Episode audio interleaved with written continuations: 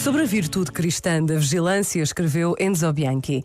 A dificuldade da vigilância consiste precisamente no facto de que é sobre si, antes de tudo, que é preciso vigiar. O inimigo do cristão está nele próprio, não fora dele. A vigilância exige o preço de uma luta contra si próprio. O vigilante é o resistente, aquele que combate para defender a própria vida interior.